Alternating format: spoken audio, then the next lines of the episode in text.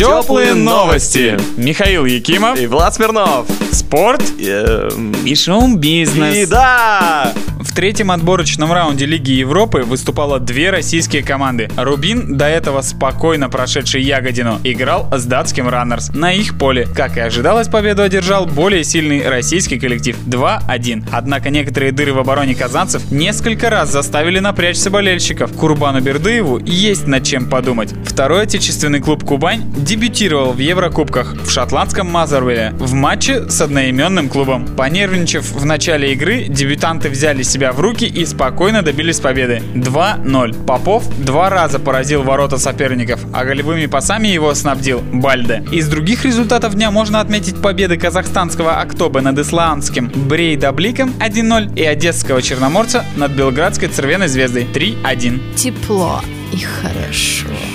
1 августа стал очередным неудачным днем для сборной России на чемпионате мира по водным видам спорта в Барселоне. Владимир Морозов мог добыть медаль в плавании на 100 метров вольным стилем, однако закончил он лишь на шестой позиции. Особенно обидно это поражение, потому что первые 80 из 100 метров дистанции Морозов опережал конкурентов на пол корпуса, но сил не хватило, и соперники один за другим стали обгонять Владимира. А победителями вечера стали следующие лица. Американец Райан Лохти на дистанции 200 метров комплексным стилем, на 100 метровке вольным стилем австралиец Джеймс Магнуссон, в женском зачете на дистанции 200 метров баттерфляем китаянка Лю Циги. В 50 метровке на спине тоже победила китаянка Джао Цзинь. В эстафете 4 по 200 у женщин вольным стилем сборная США. Кушаешь слушаешь.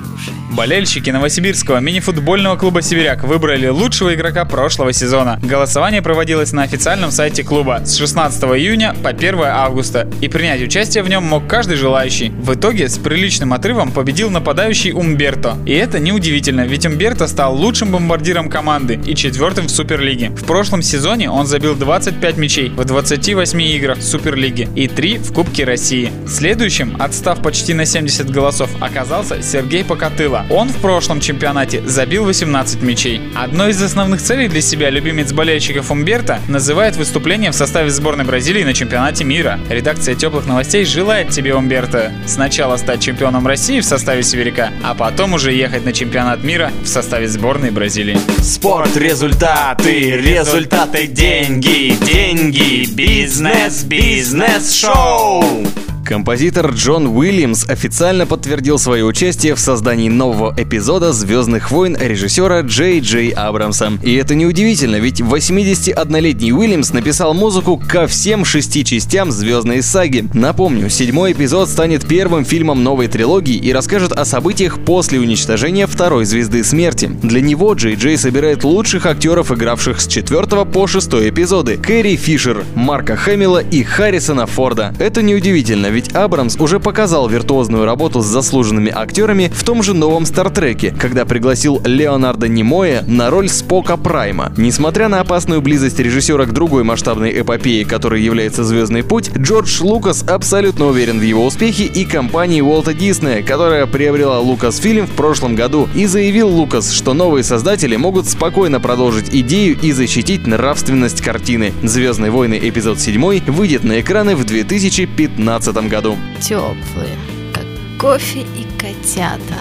3 и 4 августа пройдет одно из самых важных музыкальных событий для отечественных рокеров – фестиваль «Крылья» в городе Малоярославец. Организаторы предоставят гостям возможность принять участие в спортивных состязаниях, смастерить что-нибудь собственными руками, посадить дерево или даже убрать мусор. За каждое полезное действие выдают штампики, которые потом можно обменять на полезные призы. Наблюдать за озеленением территории и остервенением населения со сцены будут в первый день тролль гнет ель, Василий Обломов, Сурганова и оркестр, смысловые галлюцинации и пилот, а во второй день взмахнут крыльями Ляпис Трубецкой, Ундервуд, Сдоб Шиздуб, Брейншторм, Браво и Момитроль. Согревающие, теплые.